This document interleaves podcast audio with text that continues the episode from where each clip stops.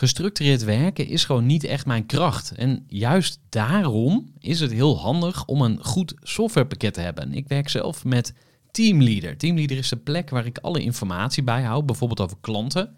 Waarin ik offertes maak en verstuur en die digitaal laat ondertekenen. Waarin ik facturen verstuur, waarin ik lijstjes bijhoud, waarin ik projecten kan managen, waarin ik standaard e-mails kan programmeren. Kortom, ik gebruik Teamleader om alle werkprocessen van mijn bedrijf te stroomlijnen. En zeker ook als je met een team werkt, is het heel fijn om over dezelfde informatie te beschikken. Nou, als je ook benieuwd bent of er mogelijkheden zijn om jouw bedrijf meer te stroomlijnen, of je nu alleen werkt of met een team, ga even naar teamleader.nl slash groeivoer en je kunt dan vandaag nog een trial starten voor twee weken lang, gratis. En je kunt Teamleader volledig uitproberen. En na de proefperiode krijg je ook nog zo'n leuke korting als luisteraar van Groeivoer. Ga naar teamleader.nl slash groeivoer.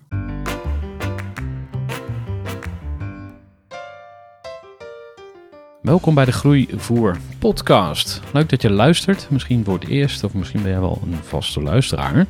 In dat geval hou ik nog veel meer van je. Um, wist je trouwens dat er een t-shirt uitkomt op zeer korte termijn? Een Groeivoer podcast t-shirt. Als jij nou echt een fan van het programma bent, kan je die heel, heel gemakkelijk in de wacht slepen. Namelijk uh, door een review te schrijven voor iTunes. Als je daar een screenshot van maakt en naar mij toestuurt bij e-mail, dan heb je dat t-shirt al gewonnen ter waarde van 35 euro. Maar ja, je moet het vooral doen natuurlijk omdat je het leuk vindt. Hoe dan ook, we zijn hier uh, nu om te gaan luisteren naar een gesprek dat ik had met Sander Aarts. Sander is uh, oprichter van de Unbreakable Academy. Heeft ook een boek geschreven. En um, ja, dat is een heel bijzonder boek waarin hij beschrijft hoe hij in zijn tijd bij de landmacht is opgeklommen van marinier naar commando, naar lid van de Special Forces. Sander was um, kickforce man. Dat is dus eigenlijk een soort duiker die zonder dat je luchtbelletjes ziet aan het wateroppervlak uh, aan land kan komen met een enorm gun op zijn uh, rug. Sander is echt um, ja, letterlijk en figuurlijk unbreakable. Zijn boek heet ook Niet te breken. je kunt het vinden op bol.com en natuurlijk op zijn eigen website. Ja, je kunt het ook winnen, maar daar later meer over. Ja, het was een heel bijzonder gesprek. Ik uh, was wel een beetje geïntimideerd door, ja, zit er toch ineens tegenover iemand van de Special Forces. Maar um, wat ik heel cool vond om te zien is dat Sander uh, super leergierig en ja, groeigericht is. Persoonlijke groei, heel veel mee bezig. Ja, is zich nu hard aan het ontwikkelen als ondernemer. Om daar echt een businessmodel voor op te zetten. En dat loopt ook al. Hij heeft een, een challenge waarin je in uh, korte tijd jezelf kunt uh, uitdagen, fysiek kunt uitdagen en ook jezelf beter leren kennen. Nou, als je meer wil weten, ga gewoon even naar de website van Sander. Google even Unbreakable Academy. Als je zo'n boek wil kopen, kan dat ook. Het boek heet Niet te breken. En ik geef er ook een aantal weg. Maar we gaan nu gewoon even lekker luisteren. Dus uh, veel plezier.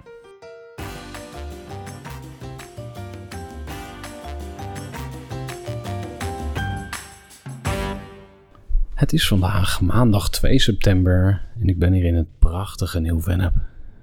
Vandaag ben ik te gast bij Sander Aarts van de Unbreakable Academy. Volgens mij is het een hele aardige gast. Um, hij is heel gespierd.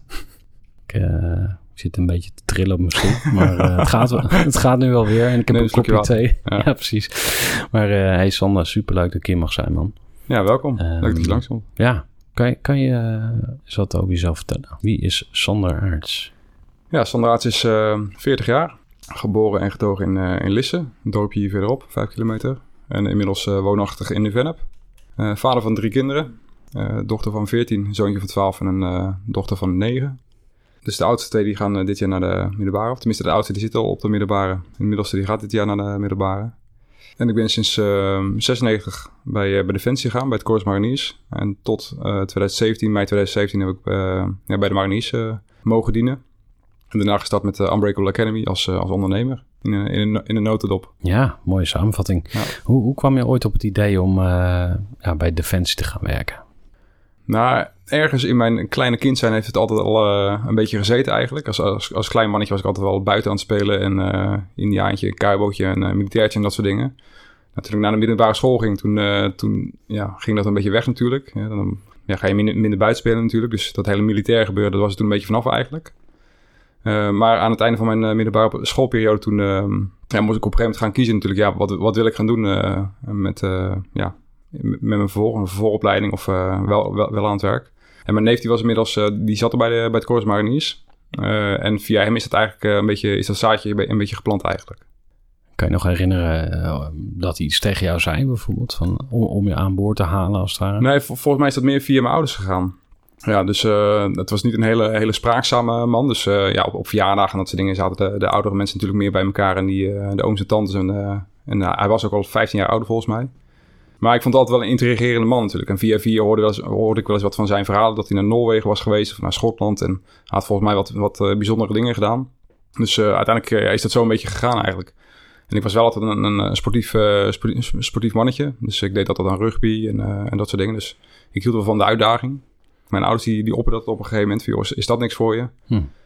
En mijn eerste gedachte was, ja, dat, dat, dat, is eigenlijk niks voor mij. is veel te, veel te stoer, veel te, veel te hard allemaal. Hm. Maar uiteindelijk uh, ja, ben ik het toch gewoon gaan doen eigenlijk. Hm. Ja. Bijzonder dat je ouders daarmee komen.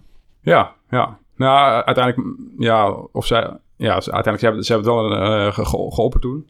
En er waren toen een aantal, uh, even kijken, twee jongens van de rugby, die, eh, die gingen ook naar het, uh, naar het korps. Hm. Eentje die zat er al en een, een, leeftijdsgenoot die, die ging ook naar het, naar het korps. Ja, je zei net heel mooi van, ik heb mogen dienen. Ja. Wat voor overtuigingen zitten daar aan vast of achter? Nou, zo, zo, zo, heb ik het wel altijd ervaren eigenlijk. Ik heb dat nooit echt als, als werk beschouwd. en toen, helemaal toen ik net begon, toen was het gewoon één groot avontuur eigenlijk. Waar, waarvan ik geen idee had hoe dat allemaal ging lopen, zeg maar. Hm. Maar toen ik op een gegeven moment uh, uit de mariniersopleiding kwam en uh, kon proeven van het, van het leven als marinier. Ja, toen, toen voelde het gewoon echt als een avontuur en als een, als een, als een, een passie die, die groeide eigenlijk. Die met de, in, in, in de loop der jaren eigenlijk steeds sterker werd. Dus ik heb het nooit echt uh, ervaren als, als werk of als een, als een last of iets dergelijks. Hm.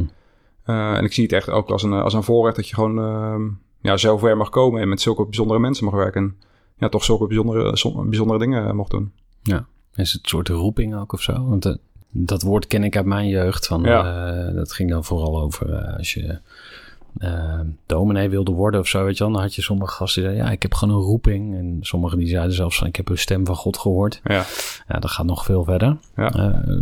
kan je het daar een beetje mee vergelijken of zo? Van, nou, dat, bent in de wieg gelegd om dat, bij, de, bij Defensie te gaan? Nou, dat, dat weet ik. Kijk, het is natuurlijk wel echt ja, bijna voorbehouden voor ja, een, heel klein groepje mensen. Want ja, de helft van de mariniersopleiding die valt af. En als je dan richting de hm. speciale eenheden wilt, ja, valt zeg maar drie kwart die valt af. Kan je zo uitleggen hoe die levels eruit zien, zeg maar? Dus wat voor niveaus zijn er uh, bij Defensie? Uh, ja, je, je, hebt ten eerste de verschillende krijgsmachtonderdelen. Dus je hebt de Koninklijke Marine, de Landmacht, de, de Luchtmacht en de, de Marechaussee. Zeg maar de mhm. Koninklijke, of de, de Militaire Politie. Die bewaken het goud in uh, Amsterdam en zo. Onder andere. Maar wat doen ze nog meer? Intern onderzoek? Ja, op, op, op, Schiphol zitten ze natuurlijk uh, veel met, oh, de, met de grens, grensbewaking. maar ook interne onderzoeken richting, uh, richting militairen bijvoorbeeld. Mm -hmm. Of als er ergens een, een, een vuurgevecht plaatsvindt of een, of een ongeluk waar, waar defensiepersoneel bij betrokken is. Mm -hmm. Ja, daar wordt de MARC ook, in, ook ingeschakeld. Ja. Um, ja, dus dat, dat zijn eigenlijk de vier krijgsmachtonderdelen. En tegenwoordig, sinds 2018, heb je eigenlijk het, het SOCOM erbij, dus Special Operations Command dat is eigenlijk een separaat krijgsonderdeel waaronder uh, de, Special Forces uh, van, de, van de Nederlandse Defensie vallen. En dat is dan specifiek uh, Korps en Marshal van de Korps Mariniers. Dus als jij bijvoorbeeld richting de speciale eenheden van, van de Mariniers wilt, nou, dan moet je eerst Marinier worden. Moet je een aantal jaren als Marinier draaien. En als je dan ja, de juiste potentie hebt en je hebt de, de, de goede staat van dienst, dan kun je opgeven voor, voor de Special Forces. Ja. ja. En, en waar stond jij in dat speelveld? Waar ben je begonnen en waar ben je naartoe gegroeid?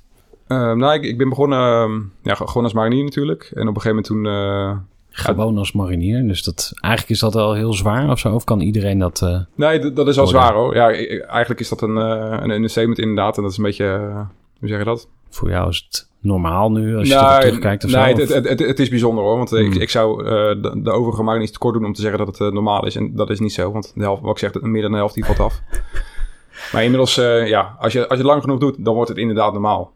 Um, dus ja, ik, ik had de mariniersopleiding gedaan. En ik had, ik had nog geen, geen idee van special forces of kickforce mannen of andere, andere stoere dingen, zeg maar. Dus eerst maar eens gewoon uh, het normale marinierswerk uh, doen, zeg maar. En dat, dat ben ik toen gaan doen. En dan langzaam leer je van wat er allemaal binnen het korps eh, te doen valt en over de verschillende specialisaties. En dan hoor je bijvoorbeeld dat iemand al een keertje als marinier de commandoopleiding heeft gedaan. Nou, dat, dat fascineerde mij toen nog wel af, joh. eh, ja, hoe is dat dan, weet je, om, om nog een stap verder te gaan. En als marinier moest je weer een heel selectietraject eh, gaan doen. Om bij de commando's, tenminste om die commandoopleiding te, te, mogen, te mogen doen. Mhm. Eh, en toen hoorde ik voorzichtig ook al van kickforce mannen. En dat waren toch echt wel de, de, de special forces van het korps mariniers of de antiterreurspecialisten. Wat, En zo langzaam werd mijn interesse wel een beetje gewekt eigenlijk, ja. mhm. Waar komt dat woord vandaan? Zeg maar? wat, hoe, wat zijn dat ook alweer? Kickforce mannen? Nou, dat is altijd grappig. Als, als ik zeg Amerikaanse Navy SEALs, Uh-huh. dat ken je wel? Een kickforce is een kikker, toch of niet? Ja, dat, dat, eh, Dus het zijn eigenlijk duikers met... eh, ja, dat is, dat is eigenlijk een tactisch, tactische gevechtsduiker. Dus die gebru- gebruiken duiken om ongezien van A naar B te komen. aha. En normaal gesproken als je gaat duiken, dan, dan duik je met, eh, met perslucht. Dus dan komen er belletjes eh, naar de oppervlakte. Maar een kickforceman, in dit geval een militair kickforceman, die duikt met eh, pure zuurstof. Dus dan eh, herbruik je eigenlijk je eigen adem en wordt eigenlijk iedere keer een beetje bijgevuld met zuurstof. Dus er, komt geen, eh, er komen geen belletjes naar de oppervlakte. Ja. Dus dan, ja, dan kun je echt gewoon ongezien van A naar B komen. En het, het duiken is puur een verplaatsingsmiddel. Dus eh, bijvoorbeeld om ergens aan land te komen in een vijandelijk gebied... of om ergens eh, een vijandelijk schip te, te enteren. Alleen het- duiken aan zich, dat is zo specifiek en vaak onder zulke extreme omstandigheden. Ja, dat, dat die opleiding daardoor ook gewoon extreem zwaar is eigenlijk. Ja. Want kan je eens kort schetsen wat je moet doen om marinier te mogen worden? Ehm, ja, je, je moet ten eerste voldoen aan een, een bepaald eh, psychologisch profiel, ook een fysiek eh, profiel. Dus ja, van tevoren krijg je alle fysieke keuringen, de psychologische keuringen. Dan heb je een aantal kennismakingsdagen, zeg maar, eh, voor het Korps Mariniers. En volgens mij zijn dat er tegenwoordig drie. In, mijn- in mijn tijd was dat nog niet.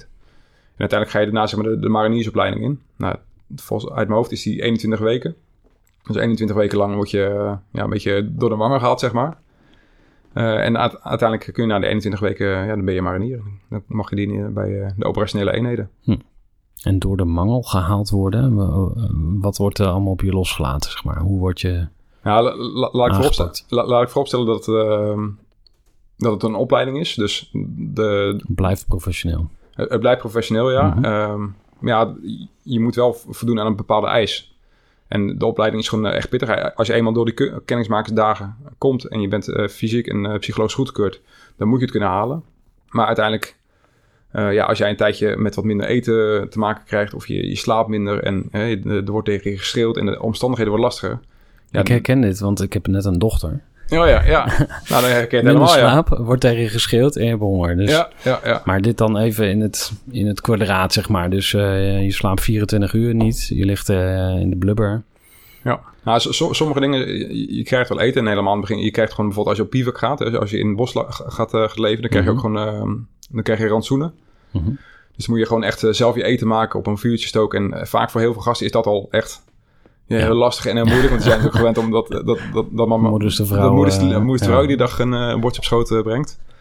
Dus ja, als je dan in het bos met slaaptekort eh, in de regen ja, boven je pannetje zit eh, te puttelen, ja. dan, dan is dat vaak voor eh, heel, veel gasten echt een schok, weet je wel. Die vinden het moeilijk om daarmee om te gaan. Ja. Dus dat, dat scheidt ook alweer het kaf van het koren. Ja. 21 weken, ja. Ja. Dan heb je dat doorlopen. Ja. En dan? eh, is een soort eindstreep of zo, of een ritueel? Of kan je nog herinneren eh, dat moment? Eh, Ja, de, eigen de- situatie. ja, de laatste week van de opleiding is de, de final, Finex. Dat staat voor Final Exercise. En dat is een soort de laatste beproeving, zeg maar, waar, waarin alle, vaardig, alle aangeleerde vaardigheden van de, van de mariniersopleiding ja, de revue passeren. En die, die zijn eigenlijk gecomprimeerd in één week. Hm. Dus alle fysieke eisen, de, dus eh eh, speedmarsen, dus zeg maar een stukje hardlopen en dan weer normale marsen. En dat voor een, eh, voor een aantal kilometers, zeg maar. De speedmars komt daar even bij eh, tactische verplaatsingen. Dus dat je dat met een groep mariniers door, door vijandelijk gebied moet gaan verplaatsen. Maar ook bijvoorbeeld afzeilen van een hoge brug. Of bepaalde aanvallen aan uitvoeren. Dat komt Mhm. allemaal tijdens die eh, week voorbij. Mhm. En die week wordt afgesloten met een, eh, met de laatste mars. eh, de, de eindmars van 25 kilometer. En dan kom je zeg maar... ja, dan word je 25 kilometer voor de Vergentkazerne in Rotterdam... word je uit de bus gezet. En die laatste 25 kilometer ver- verplaats je met de mars... met een zware rugzak. Hm. Ja, en dan in, in, die, in, die, in die week heb je al zoveel kilometers in de benen. Gewoon echt eh 100 kilometer volgens mij, of, of meer zelfs. Dan ben je echt al helemaal uitgewoond. Hm. Dus die laatste 25 kilometer is gewoon echt, echt zwaar. Ja. Dan zie je gasten af en toe gewoon eh, links of rechts eh, de bosjes inlopen van het slaaptekort. Maar op een gegeven moment, zeg maar een kilometer voordat je eh, bij de poort bent... Dan, dan stop je en dan komt er een, uh, de, de tamboers en pijpers, zeg maar de muziekband van de Korps die, die komen erbij. En die begeleiden zeg maar het laatste stuk uh, door die poort. En bij die poort staan al, alle familieleden en ouders en die, ja, die klappen je dan binnen. Ja, en dat, dan is natuurlijk een, een, een, een overweldiging van emoties die dan, uh, die dan loskomen, weet je wel. Dat is gewoon super mooi. Helemaal als jonge gast. Ja, dan heb je gewoon echt een, een mooi euforisch, euforisch gevoel. Ja, kan je dat moment van jezelf nog herinneren? Ja, ja absoluut. Want ik had toen... Nou, toen, toen met die Finex, je, je, moet je voorstellen, je hebt een rugzak bij je. En die mhm. rugzak die weegt ongeveer, uh, ik denk 30, 35 kilo of zo. En in de loop van de week wordt die iets lichter natuurlijk, omdat je rantsoenen eet en je verbruikt je water en dat soort dingen. Je wordt steeds moeier en je schouders die worden pijnlijker natuurlijk. Dus gevoelsmatig wordt het steeds zwaarder. Ja.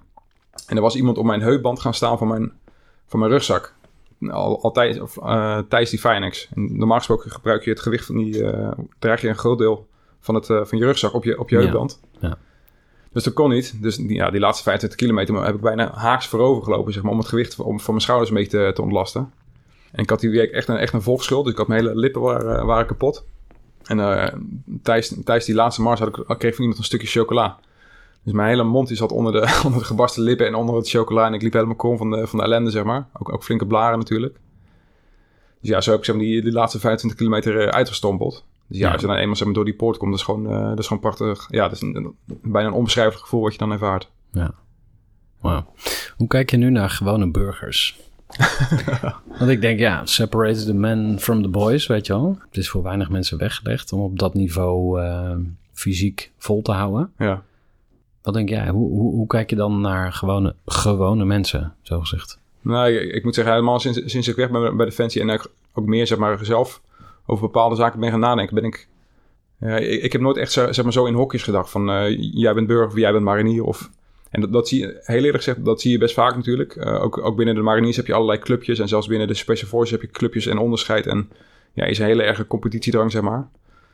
Maar ja, ik zie iedereen gewoon als een, als een, als een mens eigenlijk. En, uh, ja, en of je nou marinier bent of, of, of podcastmaker of ondernemer of, of, ja, of nou, noem maar op ja, ik, ik zie daar geen onderscheid in. Hmm. En um, nou ja, marinier, dat, dat, dat word je niet zomaar, maar jij ging nog even een paar stappen verder. Kan je dat nog eens uh, toelichten? Ja. Ja, ik, ik had... Want, uh, ik op had, een gegeven moment raakte je verveeld of zo. Je dacht van, ja, dat, die, die speedmars, uh, dat ken ik nou wel, doe maar maar. Je was toe aan een nieuwe uitdaging of zo? Ja, hoe, wel. Hoe ging dat? Ja, ik, ik merkte al vrij snel dat, ja, dat je goed mee kunt komen met, de met de groep. En ja, helemaal als mar jonge marinier is het, is het fysieke en het mentale, zeg maar, het mentale harde is dan vaak, dat zijn belangrijke criteria en hoe, hoe hmm. goed jij je procedures uitvoert. En toen merkte ik al dat ik ja, gewoon goed kon meekomen met, uh, met de rest, ook met de wat, wat oudere gasten, ondanks dat ik jong was.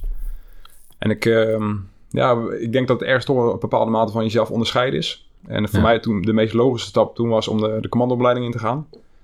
Ja, de meeste gasten die, die daarvoor gingen, die waren echt al vijf of zes jaar marinier. Ik was toen misschien, denk ik, uh, twee of drie jaar marinier. Dus ondanks dat een hoop gasten tegen mij zeiden van... joh, wacht er even mee tot je wat ouder bent en uh, dat je wat rijper bent.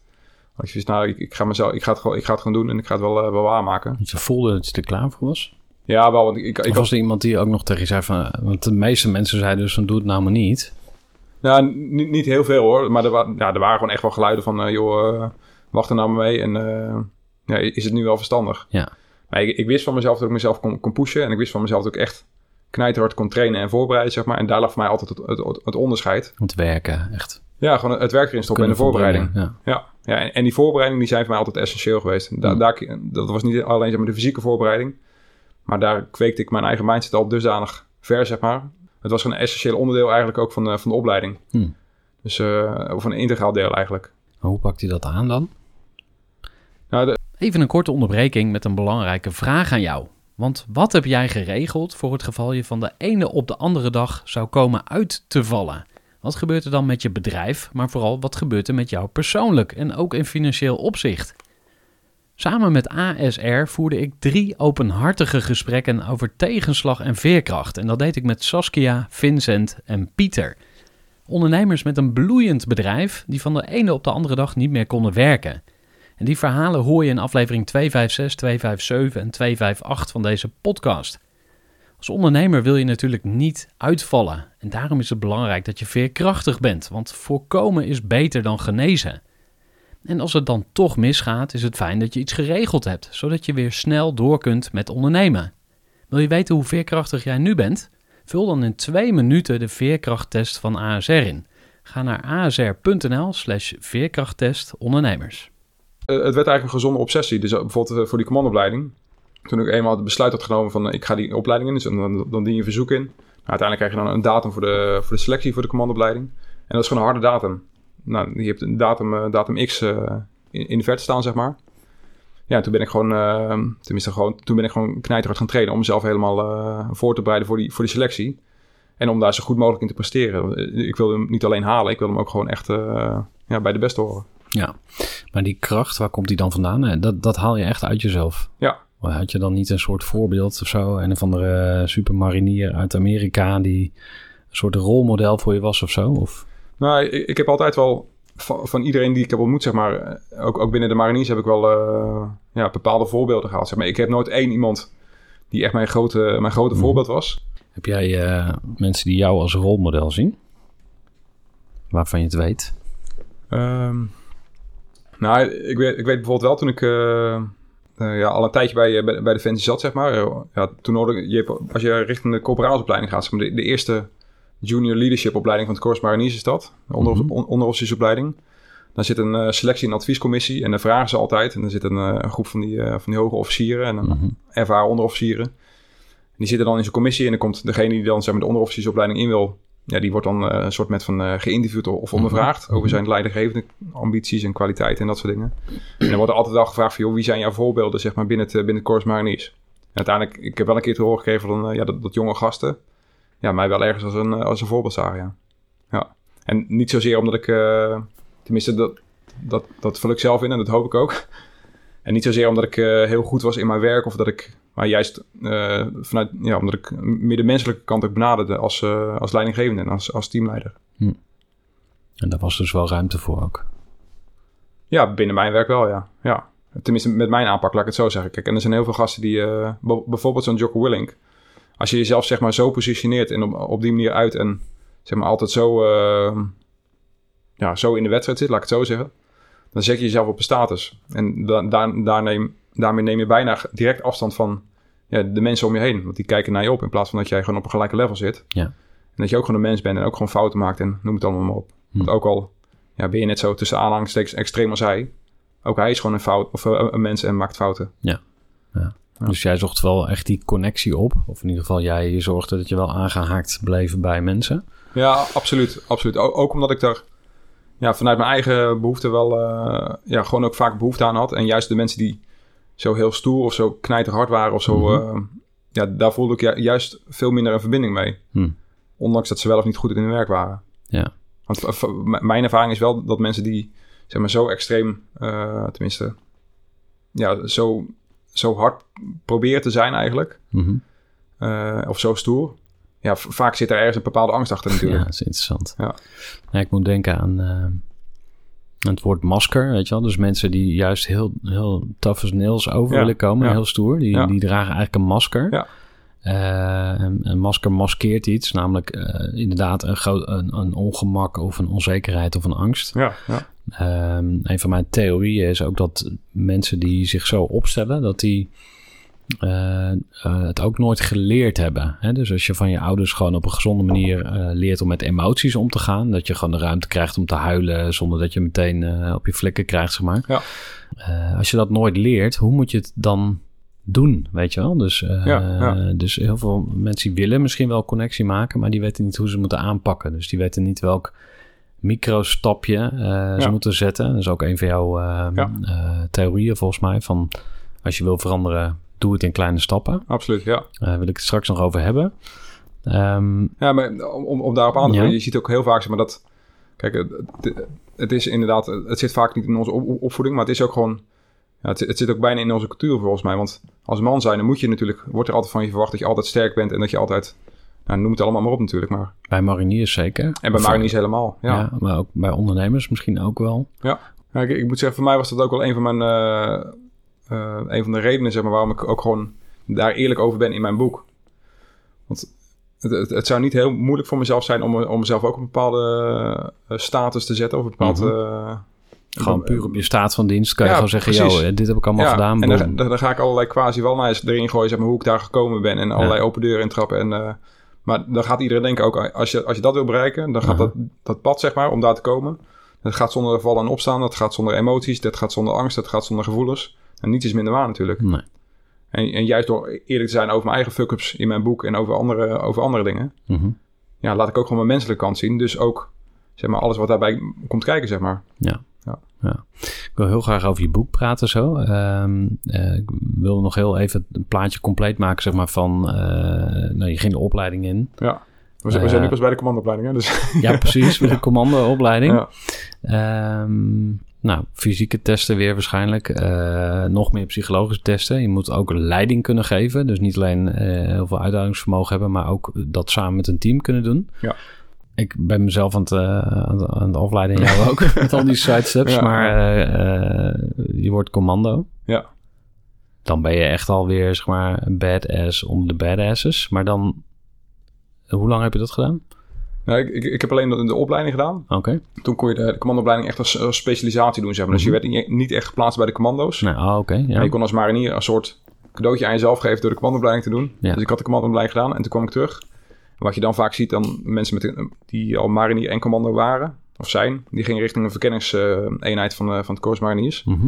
En dat is meer al, al echt een beetje een opmaat richting de Special Forces. Dus als verkenningseenheid, ja, dan ga je al voor de normale mariniers uit, de, de infanterie zeg maar, Mhm. om, om verkenning uit te voeren. En dan werk je al iets kleinere teams en zelfstandiger. Dus dan ga je al meer richting een beetje het, het Special Forces werk. En daar heb ik volgens mij anderhalf of twee jaar bij gezeten bij het verkenningspeloton. Ook toen naar Ethiopië geweest voor een, eh, voor een Hmm. missie. Oké. En toen, ja, toen bij het verkenningspeloton, toen had ik de, de keuze gemaakt om, uh, om te worden. En in die, in die periode heb ik ook weer, eh, ja, ging weer voorbereiden en trainen om, eh, om kicker te worden. Apart. eh, Wat ik heel, waar ik moeilijk eh, begrip voor kan opbrengen, is waarom je het jezelf zo moeilijk maakt. Ik, bedoel, Ja. ik doe het als ondernemer zelf ook, dus Ja. misschien is dat ook wel het antwoord. Maar die Ja. uitdaging, wa- waarom zoek je dat op? Nou, het, het, was niet alleen zeg maar ehm, dat, ik, dat ik die uitdaging aan wilde gaan van, de- van de kikkeropleiding, maar juist na die uitdaging, ja, dat, dat leek me gewoon super gaaf werk. Dan, dan dien je echt bij de, bij de Special Forces en dan ga je het Mhm. onderzeeboten duiken en dan ga je parachute springen en dan ga je allerlei mo- mooie gave dingen doen. Ja, en dat je dan door, door de kickforceman-opleiding eh, moet komen, dat, dat was eigenlijk een soort van, tussen aanhalingstekens, bijzaak. Doe maar Stephen Covey denken van eh, begin with the end Ja, in mind. precies, dus ja. dat, dat was eigenlijk jouw Ja. bewust of onbewust. Dacht je van ja, dat zijn allemaal vette dingen, die wil ik doen. Dus, Ja. En om daar te komen moet je dan die kickforce opleiding doen. Ja. Wat ik mooi vind is, je vertelt heel, ehm, heel makkelijk en, en, en eerlijk en open over wat je allemaal tot nu toe hebt meegemaakt. We hebben het nog niet echt over missies gehad of zo. Ik weet niet of je daar iets over kan of mag Ja, vertellen. ja, ja. Maar Ehm, en ik kan me voorstellen dat er ook staatsgeheimen zijn. Dus daar ga je sowieso niet over lullen. Nee, nee. Maar waar ligt de grens? Na- Naast sowieso, kijk, als het eh, je werk kan schaden of collega's kan schaden, zeg maar, in, in, het- in het uitvoeren van hun werk, dan, ja, dan moet je het niet gaan bespreken. Bijvoorbeeld bepaalde procedures, Mhm. technieken, eh, materialen, eh, namen, specifieke operaties, ja, die, die nog steeds inderdaad eh, staatsgeheim zijn. Ja, die, die kun je niet bespreken. Kijk, en, en nu, eh, ja, Defensie heeft gewoon meegelezen met mijn boek. Dus eh, de dingen die ik Hm. mag vertellen en kan vertellen, die, die, die heb ik verteld. En ja. Ja. Defensie heeft daar akkoord op gegeven. Ehm, maar heel veel dingen, ja, als je eenmaal weg bent, dan mag je daar ook gewoon over vertellen. Ja. De vraag is of je dat wil natuurlijk. Ja. Waarom zou je het niet willen? Of juist wel? Ehm, Wat, wat, wat zou je niet kwijt willen, zeg maar? Nou, nou, als ik voor, voor- bijvoorbeeld voor mezelf spreek, eh, waarom ik wel het boek heb geschreven, waarom, waarom ik er wel open over ben. Ik denk ten, ten eerste omdat eh, ja, de, de, de mensen mogen best weten, zeg maar, eh, tot op bepaalde hoogte natuurlijk, wat er allemaal gebeurt binnen Defensie en wat voor bijzondere mensen daar werken en wat voor bijzondere dingen ze doen. Ja. En heel vaak weten mensen dat niet, omdat we praten er niet over, weet je wel. En heel veel dingen die wordt onder de mond van eh, het is geheim allemaal, ja, dan onbe onbekend op het moment. ja, maar dat klinkt alsof je een uithangbord van Defensie bent. Dat, daar ben je denk ik te goed voor. Nee, ik, ik, ben, ik ben geen uithangbord, maar ik zie het wel als een, als een, een bijkomend voordeel. Om, om mensen daar wel een beetje in, in voor te lichten eigenlijk. Want heel vaak krijg ik bijvoorbeeld ook met presentaties of met training die ik geef. Dan heb ik het over kikkersman. En mensen hebben geen idee. Ja. Ja. ze, ze kennen de Navy Seals inderdaad. En ze Ja. kennen zeg maar, ja, af en toe de, de negatieve berichten die, die af en toe eh, over Defensie in, het, eh, in, in de media zijn gekomen. Ja, de bijzondere dingen en de mooie dingen, die, ja, die mogen ook verteld worden. Ja. En voor, voor mij was het ook, ook gewoon eigenlijk voor mijn eigen, voor mijn eigen groei. Want ik, ik ben zelf ook eh, introvert. En ik wist van mezelf, ook gewoon de dingen die ik heb meegemaakt. En ja, er zitten gewoon inzichten en lessen in. Alleen dan voor mezelf. Dus waarom zou het niet voor iemand anders eh, waardevol kunnen zijn? Maar ja, dan moet ik ook over mijn eigen, uit mijn eigen comfortzone komen. Hm. Dus voor mij was dat ook een van de, van de redenen zeg maar, waarom ik er zelf eh, open over ben. Hm. Op een gegeven moment heb je afscheid genomen. Was er, was er één gebeurtenis waarvan je dacht van oké, nu is het klaar? Of een soort druppel die de emmer deed overlopen? Of eh, hoe, hoe, ehm, hoe ben je tot die keuze gekomen om te stoppen? Nou, achteraf dan, dan ga je zeg maar, er vallen alle puzzelstukjes in elkaar natuurlijk. En toen was ik er nooit echt zo heel eh, bewust van, van, van een- hoe, ja, wat het allemaal in, eh, in werking heeft gezet. Maar een van de belangrijke, belangrijke events zeg maar, die zijn gebeurd toen ik in eh, 2000 2011 in Somalië was. Eh, toen was ik eigenlijk voor de tweede keer in twee jaar weer in Somalië voor een, eh, voor een specifieke missie. En we waren daar, ja, we waren daar rond de drie, vier maanden. Iets met die piraten ja, toestanden en zo? anti-piraterijoperaties. Ja. En we waren daar voor de kust van Somalië. Gasten, jongen, daar. Ja, er is ook een film over gemaakt met Tom Cruise of zo. Ja, Captain Phillips, ja. Ja. ja. Nou, wij waren daar iets langer in het, in het gebied Hmm. dan, die, eh, dan die Navy SEALs. Maar ja, mijn gezin, toen specifiek mijn, mijn zoon, die had het toen al eh, moeilijk. En we waren toen al in onderzoek eh, voor zijn eh, autisme. Hmm. En dat ging eigenlijk steeds slechter. En eh, ja, uiteindelijk kreeg ik daar op een gegeven moment horen van mijn vrouw... Van, ja, we gaan beginnen met eh, medicijnen voor, eh, voor Tom en mijn zoon. En dat, dat viel je me toen echt heel zwaar. Terwijl ik daar in dat missiegebied was. En binnen mijn team speelde toen ook van allerlei eh, uitdagingen, zeg maar. En die missie die liep ook niet helemaal lekker. En ja, ik vaarde daar voor de kust van Somalië. Met allerlei dingen, met allerlei gelul, zeg maar. En die thuis was er ook van alles aan de hand. En dat was eigenlijk voor het eerst dat ik echt... ja, dat ik, dat ik ja, aan mijn eigen motivatie moest gaan werken. Aan dat van mijn team. En dat ik echt eh, bij mezelf zei, ja, wat doe ik er eigenlijk? En waar ligt nu mijn prioriteit? uiteindelijk dat gevoel en die gedachte heb ik hem weggestopt. Het jaar daarop ben ik weer eh, naar Somalië gegaan. Omdat er Hmm. weer nieuwe uitdagingen waren. En mijn ego die werd een beetje eh, getriggerd, zeg maar. Door. Door een hele mooie opdracht. En eh, ik kon mezelf als teamleider en mijn team een beetje onsterfelijk maken, zeg maar. Door een specifieke opdracht uit te voeren die uiteindelijk niet door is gegaan. En toen werd ik in 2014 werd ik, als opvolgend pelotonscommandant commandant geplaatst bij die antiterreur-eenheid. En dat is een nationale eenheid, dus dan blijf je gewoon in Nederland, zeg maar, voor, eh, voor, de, voor de nationale veiligheid.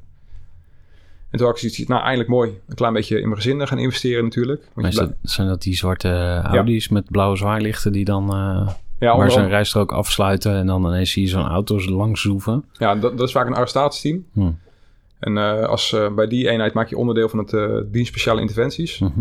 En ja, de, de arrestatieteams, maar ook bijvoorbeeld EMSCAN, de antiterreureenheid van Marshof, die maakt er onderdeel van uit. Hm. Dus die rijden inderdaad ook in die, eh, in die snelle wagens. Maar uiteindelijk toen bij die eenheid zat, toen waren net al die aanslagen binnen Europa. En ik verloor Mhm. mezelf eigenlijk weer volledig in mijn, eh, in mijn werk. Nou, Ja. lang wel kort, mijn zoontje ging toen eigenlijk steeds slechter. Tot op het moment eigenlijk, eh, ja, ik geconfronteerd werd met mijn eigen ambitie, met mijn eigen, ja, met mijn eigen valkuil eigenlijk. Ja, en het, het ging gewoon niet meer thuis. Ik moest gewoon echt eh, keuze maken. En ik wist van mezelf, als ik bij Defensie blijf, ja, dan word ik nog steeds geconfronteerd met mijn oude omgeving en met, met mijn oude werk. En ik wist ook gewoon dat ik, dat ik met mezelf aan de slag moest. Eh, want ja, ik kon mijn zoontje zijn autisme niet wegnemen. Ik, ik moest zelf aan de slag. Hm. Dus dat was voor mij eigenlijk... eh, ja, dat, dat proces eigenlijk heeft eh, mij doen besluiten om bij Defensie weg te gaan.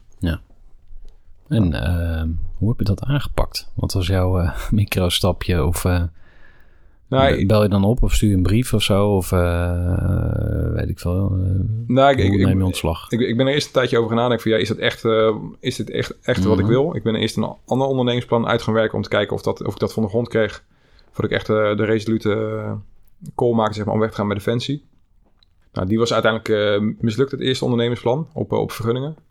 En daarna ben ik eigenlijk, ja, toen dat mislukte, werd ik een beetje geconfronteerd. Ja, is het wel, dat, dat ondernemerschap, is het echt wat je wil? En wat wil, wil je dan precies? En eh, Mhm. ja, wat, je dan voor, voor personen eigenlijk voor, eh, ja, voor je vader, voor, voor, eh, voor, je, voor je zoon of voor, voor je Mhm. partner of voor jezelf? Ehm, ja, mijn functie liep uiteindelijk tot mei 2017. En ik wist wel, oké, dit, wordt gewoon- dit wordt gewoon mijn laatste functie bij Defensie. Dus toen heb ik ja, eigenlijk gewoon uh, na het mislukken van het eerste ondernemingsplan... Heb ik mijn, wel mijn, uh, ben ik opnieuw gaan soul searchen. En uiteindelijk toen heb ik de call gemaakt van... oké, ik, ga, ik ga weg bij Defensie en ik, uh, ik dien mijn ontslag in. Ja, dan krijg je wel nog een aantal, hoe zeg je dat... gesprekken met PNO, met de loopbaanbegeleiding. Zo van, weet je het zeker of zo? Of, ja, precies. Ja, ze hebben natuurlijk heel veel ja, in mij geïnvesteerd ook... qua opleiding ja. en dat soort dingen. En, Twee kanten op dus. Ja, ja, tuurlijk. Ja. Uiteindelijk hebben ze wel een poging gedaan zeg maar, om, om mij binnen te houden als het ware. Maar het was de, het was de keuze al gemaakt. Ja, precies. Ja. Heb je het gevoel dat je nog uh, wat goed te maken hebt met het thuisfront nu? Dat je wat in te halen hebt? Um, Nee, niet, niet zozeer in te halen, maar ik, ik weet wat mijn eigen valkuilen zijn. Dat is ten eerste dat ik zeg maar, eh, ja, af en toe mezelf eh, kan, laten verdwijnen in mijn eigen ambitie. Of, ehm, dus het is, het is niet zozeer vanuit een pijn vanuit het verleden, zeg maar. Maar ik weet wel, wel van mezelf dat ik bepaalde grenzen moet bewaken. Mhm. En dat ik uiteindelijk de keuze heb gemaakt om weg te gaan bij Defensie... om een betere en leukere vader te zijn. Een betere eh, man voor mijn vrouw. Ja. En niet om mezelf weer te, te verliezen in een, in een bedrijf. Nee. Nee, dat is een hele, een hele... Dat is wel een mooi inzicht. Ja. Nou, daar heb, daar heb je zelf uitgevogeld. Of dat... Nou ja, af en toe stoot ik mijn hoofd nog een keer... en dan eh, word ik daar weer mee geconfronteerd. Ja. Ja, grappig. Ik, ik was vanochtend bij, eh, bij eh, BNR te gast. En ik heb daar een aantal columns ingesproken. En een van die columns ging over tijd. En hoe kan je je tijd als ondernemer zo goed mogelijk benutten? En basisgedachte is eigenlijk dat je ondernemers wel eens hoort zeggen van... ja, als ik meer tijd had, dan puntje, puntje, puntje. Of ik ben zo druk, of mijn dag zit vol, of ik heb 24 uur per dag. En nou, ja, anyways, maar eh, eh, schaarste van tijd is een gegeven. Dat, Ja. dat weten we allemaal. Ja. Dus ehm, de vraag is, hoe ga je het besteden? Nou, en een van de eh, inzichten die ik daar gedeeld heb... is ehm, het toepassen van het Pareto-principe op je tijd. Dus je kijkt vanuit de 80-20-regel... dat eh 80% van je eh, effect of effectiviteit of output... komt uit 20% van je eh, inspanning. Ja, ja. En als je weer verder gaat inzoomen op die 20%, dan kom je erop uit dat 96% van je output komt door 4% van je input. Dus de uitdaging is om eh, eigenlijk je eigen zone of genius Ja. te vinden. Dus datgene waar jij extreem goed in bent. En waar je ehm, heel veel passie voor hebt. En waar je ook heel goed door betaald wordt, eh, voor betaald wordt door je klanten, zeg maar. Ja, of waar, ja. waar je heel veel waarde toevoegt voor klanten. En alleen nog maar dat te doen. Maar dan blijft nog de vraag over wat ga ik met de rest van mijn taken doen. Want ja, Ja, eh, de administratie moet toch gefixt worden. De klant moet toch een offerte. De klant eh, wil ook delivery. En niet alleen dat je wat verkoopt, maar dat je het ook levert. Ja. Nou, daar zijn ook antwoorden op. Maar goed, nu, nu, nu ga ik misschien iets te diep op de materie in. Maar ehm, het besef, zeg maar, dat je tijd niet meer terugkomt, dat Ja. is wel een diepe. Of Ja, een- ik vond het zelf een pijnlijke. Ja. En vooral toen ik een eh, dochtertje kreeg eh, in april dit jaar. Ja. Toen dacht ik eens van, ja, fuck, ik heb dat veel te lang uitgesteld. Ja. En nu maak ik dus echt andere keuzes. En denk ik van, ja, het zal mij niet gebeuren. En ik weet zeker dat het me af en toe zal gebeuren. Maar het zal me niet structureel gebeuren dat ik er gewoon niet ben. Nee, nee. Ehm, hoe pak je dat aan dan, zeg maar? Ja, wat, wat ik, wat ik zeg, toen ik wegging bij Defensie, toen ben ik Mhm. na het mislukken van het eerste ondernemingsplan, ja, toen ben ik zeg maar een beetje uit gaan zoomen en eh, de tijd vooruit gaan spoelen en eh, gaan kijken van, oké, stel dat ik nu op mijn sterfbed lig. Nou, het begon eigenlijk met, die, met een eh, afscheidsbrief die ik, die ik tegenkwam in, ja, die had ik geschreven voordat ik naar Afghanistan ging, in 2007. Dat is serieus, toch? Dat was niet een soort van oefening, maar dat is gewoon... Nee, nee, dat was echt een afscheidsbrief. Die Ja. had ik geschreven voor mijn kinderen, mocht ik daar komen te overlijden. Nou, richting, eh, richting het einde van mijn carrière, toen kwam ik toevallig die afscheidsbrieven tegen. En toen stelde ik mezelf de vraag van, ja, wat als je daar wel was overleden? Was ik dan zeg maar de, de vader die ik wilde zijn? En wat voor vader wil je zijn? En uiteindelijk ben ik, ja, als het ware, ze- zeg maar een beetje gaan, eh, gaan uitzoomen. En eh, ja, ik zag mezelf als een, als een oud mannetje. Stel dat ik nu, nu op mijn sterfbed lig. Mijn kinderen zijn om, eh, ja, die staan om me heen. Ja, wat, wat zou ik dan, eh, wat voor man zou ik willen, zijn? En hoe, hoe zouden ze over mij moeten denken? En wat zouden ze tegen mij moeten zeggen en als, als ik terug ga op mijn leven? En dat is niet, joh, wat een mooie onderneming heb je opgericht... of wat, wat voor stoere dingen heb jij gedaan bij, eh, bij Defensie. Dat niet. Dus zeg maar, door dat beeld scherp te krijgen van mezelf... en die vragen aan mezelf te stellen... ja, dat, dat was voor mij zeg maar, het juiste inzicht. En dat, dat heb ik nu nog steeds af en toe, zeg maar. Dat is een soort bril waardoor ik kijk bij de dingen die ik doe. Van ja, de dingen die ik nu doe, is, is, is dat de, ju- de juiste weg, zeg maar. En helpt dat mij om uiteindelijk daar op die manier te komen. Je bent eh, gaan ondernemen, eigenlijk. Ja. Maar, eh, kan je kort vertellen, wat was je eerste business idee? Ehm, nou, uiteindelijk ben ik eh, nog bij mijn tijd bij Defensie ben ik gaan kijken... oké, wat, wat, wat, wat, staat nu, wat staat me nu het meest bij eh, van de van de Defensieperiode... en wat zou ik daarmee willen doen? Mhm. Eh, en waar is behoefte aan in, eh, in de burgermaatschappij? Wat, ik, wat vind ik zelf leuk om te doen en wat faciliteert mijn groei? En ja, een van de dingen die mij altijd het meeste bijbleef en ook die, die mijzelf altijd sterkte, was eh, ja, die succeservaring. Zeg maar wat ik net ook zei, als je zeg maar na zo'n opleiding die, die poort binnenloopt, na zo'n laatste eindmars, Ja. dat gevoel, zo'n zo'n euforisch gevoel, Ja. ja, dat, dat geeft zo'n krachtig referentiekader als je daarna een keertje een zwaar momentje hebt. En dat wil ik zeg maar mensen mee gaan geven. Maar ook door het werken onder extreme omstandigheden ja, leer je ten eerste jezelf heel goed kennen als je, als je de juiste reflectie toepast. Maar ook binnen een groep of binnen een teamdynamiek. Dus toen dacht ik ja, hoe gaaf zou het zijn als je mensen eigenlijk onder die omstandigheden brengt. Maar niet om ze af te branden, zeg maar, of om ze, om ze te selecteren. Maar om ze eigenlijk tot, uh, tot persoonlijk inzicht te laten komen. Of tot inzichten binnen een team. Uiteindelijk, ik ben eerst met een particulier programma begonnen, een 12 uur programma.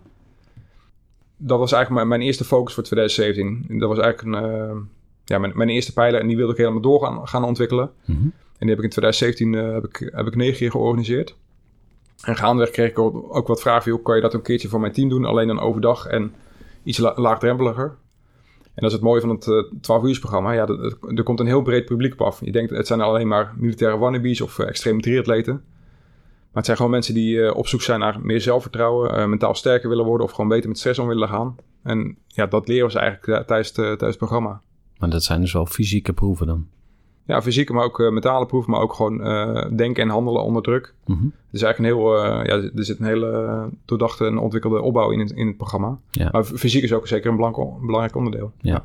En um, ja, je hebt een hele goede naam gekozen, Unbreakable Academy, zeg ik het goed? Ja. Um, wat doet de Unbreakable Academy precies? Je hebt al een tipje van de sluier opgelicht. ja. Nou, we, kan je iets meer vertellen? Ja, ik heb eigenlijk drie pijlers. -hmm. Uh, persoonlijk leiderschap, mentale weerbaarheid en, en, teamontwikkeling. En ik zie drie die pijlers eigenlijk onlosmakelijk met elkaar verbonden. En soms kun je de focus hebben op persoonlijk leiderschap. Maar je mentale weerbaarheid en je team daaromheen, hoe, hoe je daarmee omgaat, ja, dat, dat zit er ook aan verbonden. En het particuliere programma, 12 uur programma, 12 Hour Evolution, dat is een, gewoon een open inschrijving. En ja, daar kan eigenlijk iedereen met de juiste fitheid kan, kan daar meedoen. En die organiseer ik dan ehm, dit jaar drie keer, volgend jaar vijf keer. En daarnaast geef ik ook training op het gebied van teamontwikkeling en uh, training op het gebied van mentale weerbaarheid voor, voor bedrijven. Ja. En hoe zit het met het verdienmodel? Ja, het, het particuliere programma dat is echt een... ja, die, die ben ik eigenlijk heel laagdrempelig begonnen. Het eerste jaar heb ik er niks op verdiend, puur omdat ik het programma wilde, wilde doorontwikkelen. Dus mensen betaalden eigenlijk gewoon een ja, veel te laag bedrag eigenlijk voor, voor hetgene wat ze, wat ze kregen. Mm -hmm. En inmiddels heb ik dat wel, wel aangepast eigenlijk. En het verdienmodel is nu gewoon, gewoon prima. En ja. Ja, mijn primaire business komt niet van, van het 12 uur programma. Maar meer ook van, uh, van de bedrijfstrainingen, zeg maar. Mm -hmm. Dus dat, dat zijn vaak een training van een dag of, een, of twee dagen. En tegenwoordig met het boek word ik ook veel als, als spreker gevraagd. Ja. Dus ehm, ja, daar krijg ik ook gewoon prima voor betaald. Lachen, man. Ja. Um, je hebt een boek geschreven. Ja. Nou, dat zouden wel meer mensen willen. hoe, ja. hoe pak je dat aan? Um, en en ja, wat, uh, wat voor boek heb je geschreven? Nou, het, het is niet begonnen als, met de intentie om een, om een boek te schrijven. Hm. Welke intentie dan wel? En om mijn eigen gedachten een beetje te ordenen van joh, ja, waar komt het nu vandaan wat heb ik nu allemaal meegemaakt en wat heb ik nu allemaal gedaan in mijn, in mijn carrière?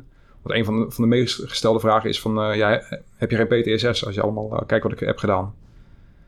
Nou, weet ik niet. Dus ik ben er gewoon voor mezelf gewoon gaan kijken van joh, wat heb ik nu allemaal meegemaakt en wat heb ik allemaal gedaan in mijn carrière? En alleen al dat gegeven hebben om dat op papier te zetten, dat, dat vond ik fijn. Dat gaf me een soort van, uh, van overzicht. Ja. En daarmee gekeken, van, ja, ben ik die gedachten of die, die, die ervaringen verder gaan uitschrijven. Ja.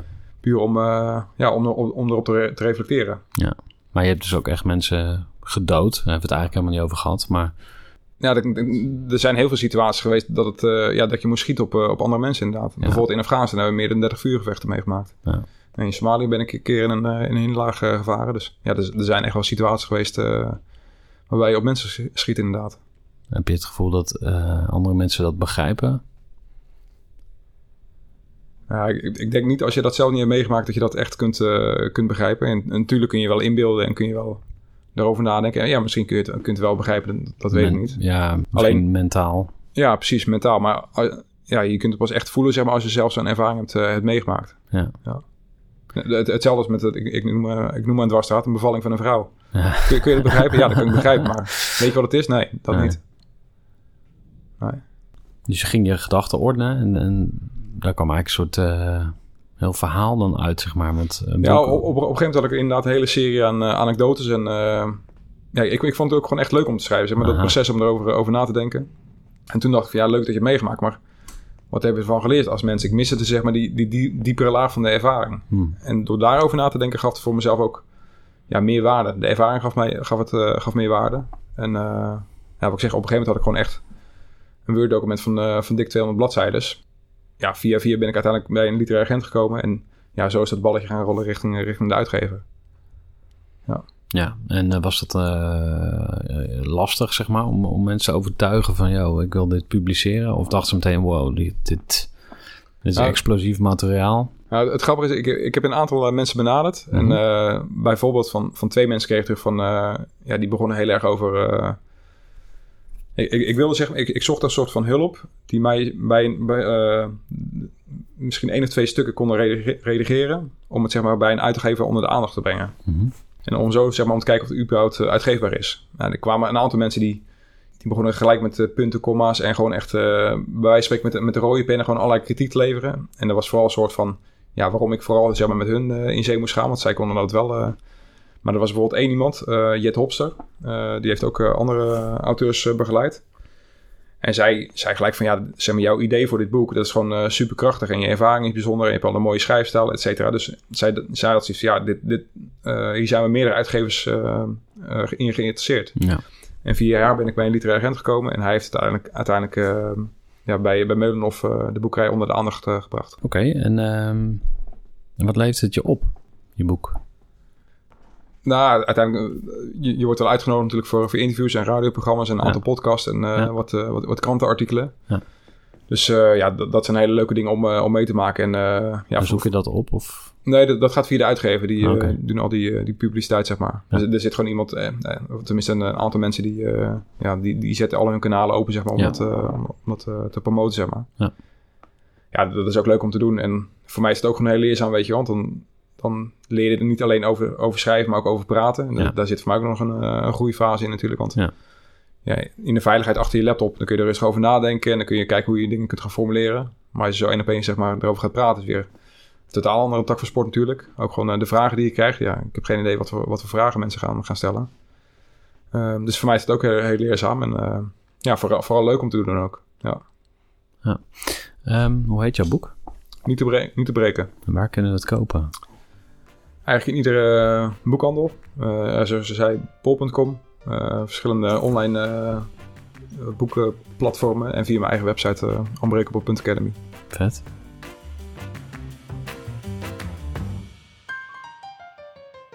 Hey, ik mag dus twee boeken weggeven van Sander Aarts. Als je daar kans op wil maken, moet je me even gaan volgen op de social media. En um, ja, wat je moet doen om het boeken binnen te slepen, nou, je moet niks, maar als je het wil, mag je uh, het volgende doen. Een post op de socials met ja, deze aflevering.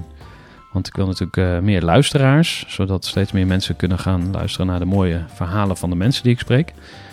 Uh, stuur mij even een screenshot en ik reageer sowieso altijd. Ik heb ook nog een ander leuk nieuwtje. En dat is dat ik in Utrecht een groeiclub ga openen. Vanaf 1 oktober heb ik een pand gevonden waar ik met groeivoer in ga zitten. En daar open ik een groeiclub en op 7 november is de opening. En jij bent van harte uitgenodigd. Dus ga even naar mijn website groeivoor.nl en uh, ja, reserveer je plekje, boek even een ticket. Dan weet ik dat je van de partij bent. En dan kun je nu weer lekker verder luisteren naar het gesprek met Sander. Om op een bepaald niveau te komen, van, uh, dus uh, ongeacht waar je, waar je werkzaam bent, moet je weerbaar zijn. Dus je moet tegen een stootje kunnen. Ja. Um, wat, wat kan wat dat betreft een ondernemer leren van een uh, kickforce man of van een commando? Nou, ik, ik denk dat sommige mensen en ook mensen met mijn achtergrond, die hebben vaak wel een bepaald... Ja, ik, ik denk een verkeerd beeld over, over het begrip mentale weerbaarheid. De term mentale hardheid wordt ook eh, heel vaak gebruikt. Ja, je moet mentaal hard zijn en mariniers zijn mentaal hard. Maar mijn filosofie is een beetje wat, wat heel hard is, dat kan ook breken. En uh, ik ben juist uh, van mening dat je uh, ten eerste ook een bepaalde mate van flexibiliteit moet hebben en, en, en kracht. Ik, ik, denk dat heel vaak een bepaalde stoerheid, dat, waar we het aan het begin al over hadden, dat, dat wordt gebruikt zeg maar, om een bepaalde angst te verbloemen. Als je het hebt over kwetsbaarheid. Hm.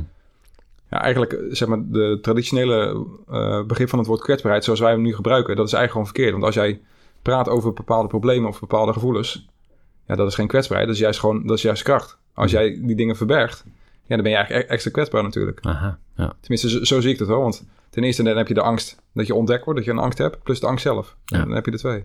ja, precies. Ja. Ja, dat is ook een bekende uitspraak, toch? Van uh, the only thing we have to fear is fear itself. Of een andere Nederlandse uitspraak is... Uh, de mens leidt het meest voor het lijden dat hij vreest. Ja, precies, ja. Dus je constant obsessed over uh, ontdekt worden, inderdaad. Ja. Um, even terug naar angsten van ondernemers. Wat zijn de angsten waar jij tegen aangelopen bent voor je ging ondernemen? Of waar je nu nog wel eens mee in aanraking komt? Ja, kijk, helemaal in het begin, toen ik wegging bij Defensie... Ja, ik heb gewoon uh, drie kinderen, ik heb een hypotheek, ik heb uh, ja. een rekening te betalen. Dus ja, als je in één keer je baan opzegt en uh, zo het in een ondernemerschap instapt... Ja, dan heb je natuurlijk een bepaalde financiële verantwoordelijkheid die, je, die, wilt, die, die je voelt. En ja, daar zit ook een angst in natuurlijk om ja, daaraan niet te kunnen voldoen. Bijvoorbeeld ja. het eerste jaar heb ik gewoon geen, geen winst gedraaid. Heb ik, ik geloof, 1500 euro verlies gedraaid of iets dergelijks. Ja. Dus dat teer je gewoon op je, op je, op je spaargeld. Ja, en iedere maand zie je natuurlijk zie je dat een beetje teruglopen. En 9 van de 10 keer heb je wel zeg maar, dat de rotsvaste vertrouwen dat het goed gaat. Maar soms, ja, als je wat slechter in je vel zit of weer moe, nou noem het allemaal maar op. Ja, dan voel je wel zeg maar, die, uh, die druk van ja, dat het wel goed moet komen, weet je wel. Dat je wel ja. gewoon echt uh, inkomen moet gaan, uh, gaan, gaan regelen voor je, voor je gezin. Ja. Maar voor mij zit het bijvoorbeeld ook wel een angst om, om mezelf weer te verliezen, weet je, in het bedrijf. En alle, alle dingen die dan aandacht krijgen, weet je, de boeken en ja, dat je daar een beetje in mee, mee wordt genomen, als het ware. Ja. Ja, precies. Interessant. Want uh, meegenomen worden. Dan zie ik een, een bootje die op een, op een riviertje gewoon meegenomen wordt door de stroming, zeg maar. En jij zit in dat bootje. Ja. Dus dan is maar de vraag van, ben je dan nog in charge? Heb je dan nog persoonlijk leiderschap of word je inderdaad gewoon meegezogen weer? Nou, hoe meer ik over die vraag nadenk... Kijk, ik, ik, ik denk zeg maar, het, de illusie dat wij controle hebben over het leven, dat... Uh, dat, dat, dat, uh, dat heb ik een beetje losgelaten eigenlijk. Dat, uh, ik geloof niet dat we echt heel veel... Het leven ontvouwt zich een beetje, een beetje voor ons, zeg maar. En Hm. We kunnen het een beetje links en een beetje rechts bijsturen natuurlijk in, in, in, het bootje. Klinkt als non-dualisme. Ik weet niet of je die term kent. Ja, ja, ja. Bijvoorbeeld vorig jaar, een, een, een oud collega maar die, was, die kwam om bij een, bij een auto-ongeluk. Een gast van 30 jaar, Afghanistan geweest. Bermom ontweken in Afghanistan. De, de, meest zware opleiding heeft hij gedaan. Hij reed terug vanuit Den Helder naar huis. Een tegenligger haalt in en die rijdt hem dood. Patsboom. Minder dan een seconde. Dus nou, vertel mij waar we controle over hebben. Ik, ik, denk niet dat we heel veel controle hebben, maar voor mij zit de controle in de, in, in de keuze die ik maak. En dat is bijvoorbeeld wel om mij, om, om het besef te hebben dat zeg maar, uh, de dingen die ik als ondernemer najaag, dat het, dat het niet het meest belangrijk is. Dat, dat het niet mijn uh, gelukscriteria zijn. Mm -hmm. Dat zijn dingen die ik uh, leuk vind om te doen en die, ja. die, ja, die mij een bepaalde richtlijn als ondernemer geven. Maar die draagt niet bij aan hoe ik me voel als mens. En dat, dat, dat, dat, is, dat Mhm. is voor mij het, het, stukje persoonlijk leiderschap. En dat is voor mij het stukje controle over de, over de keuze waarin ik maak. Ja. En heb je daar een heel concreet voorbeeld van? Wat je dan wel doet en wat je dan niet doet, zeg maar. Wat je echt heel duidelijk laat liggen. Nou, dat, en dat heeft dan vaak weer met, uh, met mijn prioriteit en, en ook tijd te maken. Mhm. Als ik wel merk aan mezelf van, uh, dat ik uh, te veel achter mijn eigen, bijvoorbeeld financiële doelen najaag. Zodat ik dat bij mezelf merk. Dan schakel ik terug. Ja. En dan ga ik even, even een moment voor mezelf, ga ik even wandelen, ga ik even, even uitzoomen, zeg maar. Ja, ben ik nog steeds met de juiste dingen bezig en ben ik, op, ben ik nu het, het juiste aan het najagen en is dit de moeite waard? Ja, ja ik vraag me altijd af, wanneer is het genoeg? Wanneer ben je tevreden? Als mens of als ondernemer? Jij mag kiezen. Dat is een goede vraag. Ik denk als, als ondernemer ben ik al onder te, uh, tevreden. Ja, ik, ik ben een heel tevreden mens als, als ondernemer. Als, als ik kijk zeg maar, wat, ik, wat ik heb bereikt binnen, binnen twee jaar als ondernemer. En niet alleen als ondernemer, maar ook als mens. En die zijn natuurlijk onlosmakelijk met elkaar verbonden. Mm -hmm. Want ik ben niet alleen weggegaan met Defensie. Ik heb ook ja, mezelf als het ware een beetje nieuw op, opnieuw moeten uitvinden. En uh, ja, ook gewoon die hele persoonlijke ontwikkeling meegemaakt. En daarna zeg maar, het bedrijf uh, opgezet. Mm -hmm. Met vallen en opstaan en noem het allemaal op. Dus ik, ik ben echt super tevreden waar ik nu sta. 100%. En ook als mens. Ja, als, als ik kijk naar... Uh, ten eerste, mijn kinderen zijn gezond. De relatie met mijn vrouw is goed. Mijn ouders leven allebei nog zijn gezond. Ik, wat dat ben ik een heel tevreden mens. En ik probeer daar ja, dagelijks wel aan te denken. Even, even een momentje voor mezelf te pakken. Ja, om, om daarbij stil te staan. Ja. Maar ik vind het ook fijn om mezelf wel uit te dagen met, uh, met gave doelen. Ja. ja. En, dat, en, dat, en dat is een dunne, dunne scheidslijn. Ja. Wat ik inmiddels wel als, zeg maar, als mens een beetje uh, Mhm. uh, heb geleerd. Ja, dat, dat, ik, dat ik gewoon heel weinig weet eigenlijk. Daar komt het op neer. Hm. Dat, dat er zoveel dingen zijn die ik niet begrijp en niet kan begrijpen en niet ga begrijpen. Ja. En als je dat een beetje los kan laten, dan, dan geef je jezelf een beetje rust, zeg maar. En niet alles probeer te begrijpen, niet alles in een hokje probeert te stoppen. Volgens mij komt daar ook vaak een hoop ellende vandaan. Om dingen allemaal te, te labelen en uh, in hokjes te stoppen. Ja, ja. Ik uh, wil nog één ding aan je vragen en dan gaan we ook afronden. Uh, we zouden denk ik nog best wel lang kunnen doorpraten, maar... Tijd is op. Ja, we kunnen ook nog uren doorpraten. Maar ik probeer mijn afleveringen iets korter te maken. Want sommige mensen vinden dat echt lang. Twee uur, tweeënhalf uur. Ja. Zetten we hem op pauze. Ja, nou, misschien.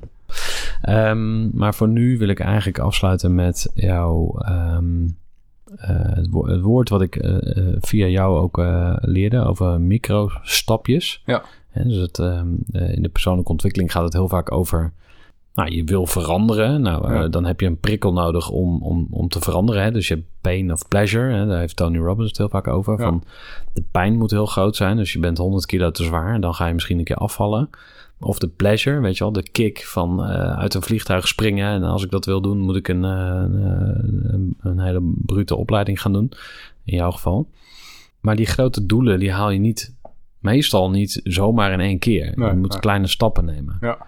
Hoe, hoe werkt dat volgens jou? En wat, um, stel je wil iets veranderen in je bedrijf, zeg ja. maar. Heb, heb, je daar een voorbeeld bij van wat, wat zou je als ondernemer kunnen of willen veranderen in je bedrijf? Nou, Misschien wel uit je eigen praktijk. Ja, ik, ik, betrek het inderdaad gelijk op mezelf. Ik, ik, ik kijk dan waar ik zelf uh, tegenaan ben gelopen. En wat ook mijn eigen valkuil is. En mijn eigen valkuil is bijvoorbeeld dat ik alles zelf alleen wil, uh, wil doen. En dan, dan, speel ik jou mooi gelijk weer een, uh, mooie kaart. Ja, ik heb daar een mooie online training voor uh, in nou, de stijger staan. Ja. Bij, bijvoorbeeld, mijn valkuil is wel geweest dat ik... Uh, tenminste, mijn valkuil is eigenlijk wel dat ik dingen alleen wil doen. En bijvoorbeeld vorig jaar heb ik mijn hele propositie... mijn hele website, bedrijfsnaam, alles heb ik omgegooid eigenlijk. En dat was echt een monsterklus. Want in die periode was ik ook met mijn boek bezig. Dus dat vergt heel veel tijd. In de tussentijd moest ik ook gewoon mijn omzet genereren. Dus ik moest gewoon trainingen en presentaties mm. geven en dat soort dingen. Dus het was gewoon echt een monsterklus. En daarvoor heb ik uiteindelijk gewoon hulp gezocht. Dus voor mij de eerste ja, kleine stap tussen aanhalingstekens, maar was eigenlijk een hele grote stap. Ja. Was gewoon hulp vragen. Wow. En ja, dat, dat, heeft gewoon voor mij ontzettend veel gebracht eigenlijk. En, en dat besef, dat ik steeds makkelijker en eerder hulp durf te vragen. En ook gewoon überhaupt durf te vragen, zeg maar dat is voor mij een hele krachtige geweest. En uh, ja, voor sommige mensen is het misschien een hele kleine stap. Ja. En je zei hulp vragen. Ik, ik, ik denk dan meteen van ja, maar ik heb geen hulp nodig. Dat vind ik typisch voor ondernemers. Eigenwijs. Ja. Ik, doe, ik, ik, doe het zelf wel. Weet je wel, kinderen kunnen dat ook zeggen. Nee, nee, zelf doen. Ja, ja dat, dat, dat komt een beetje uit dezelfde hoek als, uh, als man zijn. Dan moet je altijd sterk zijn. Hm. Ja, je moet het alleen kunnen doen. En uh, heel veel militairen ook. Volgens mij is een van de grootste valkuilen, zeg maar. Ook, ook mensen die weggaan bij, bij Defensie, Mhm. bijvoorbeeld. Had ik zelf ook. Ja, je hebt al die stoere dingen gedaan. Dus als je dan de stap maakt om weg te gaan bij Defensie en bijvoorbeeld ondernemerschap, dan heb je geen hulp nodig. Want je kunt een milita militaire operatie plannen en uitvoeren. Dus een bedrijf kun je opzetten. Ja, dat is peanuts. Uh, het lukt ook wel. Ja. Maar het wil niet zeggen dat je geen hulp kunt gebruiken. Ja. ja, ik noem dat scheren zonder spiegel. Dus eh, Ja. het kan wel, maar het is ja, makkelijker als je gewoon wel een spiegel hebt. Ja. Ehm, Ja. Nou, ontzettend bedankt voor het leuke gesprek. Eh, wat mij betreft eh, doen we zeker nog een keer een eh, vervolg. Misschien volgend jaar. Of nou, we kijken wel hoe Ja. het loopt. Ehm, je hebt aangegeven dat je ook een paar van je boeken wil sponsoren. Dus super tof. Die gaan we online weggeven. Ja. Hoe kunnen we jou vinden als we jou zouden willen boeken of inhuren voor een training of een begeleidingstraject? Uh, het makkelijkste is via de, de website uh, unbreakable.academy. Dus .academy is de extensie. Oké. Ja. Cool. Heb je nog internationale ambities? Uh, first Hij sluit het niet first. uit. Nee, nee, nee. ik zie hem denken, maar Ja. we gaan zeker nog wat van horen. Dus ik zou zeggen, ehm, Joe Rogan, Zo is dat. get ready. Hoppa. Ja, dat was hem alweer, hè? de aflevering met Sander van de Unbreakable Academy. Als je zijn boek wil winnen, doe even een post. Stuur mij een screenshot en wie weet komt het boek bij jou op de deurmat ploffen binnenkort.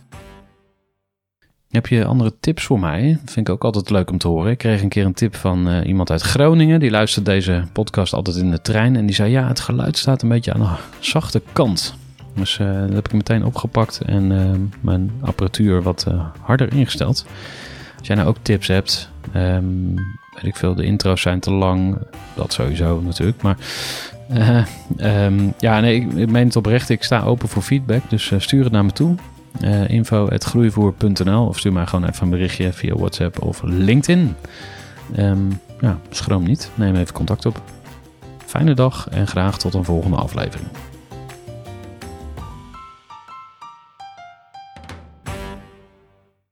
Gestructureerd werken is gewoon niet echt mijn kracht. En juist daarom is het heel handig om een goed softwarepakket te hebben. Ik werk zelf met Teamleader. Teamleader is de plek waar ik alle informatie bijhoud, bijvoorbeeld over klanten. Waarin ik offertes maak en verstuur en die digitaal laat ondertekenen. Waarin ik facturen verstuur, waarin ik lijstjes bijhoud, waarin ik projecten kan managen, waarin ik standaard e-mails kan programmeren. Kortom, ik gebruik Teamleader om alle werkprocessen van mijn bedrijf te stroomlijnen. En zeker ook als je met een team werkt, is het heel fijn om over dezelfde informatie te beschikken. Nou, als je ook benieuwd bent of er mogelijkheden zijn om jouw bedrijf meer te stroomlijnen, of je nu alleen werkt of met een team, ga even naar teamleader.nl slash groeivoer en je kunt dan vandaag nog een trial starten voor twee weken lang, gratis. En je kunt Teamleader volledig uitproberen. En na de proefperiode krijg je ook nog een leuke korting als luisteraar van Groeivoer. Ga naar teamleader.nl slash groeivoer.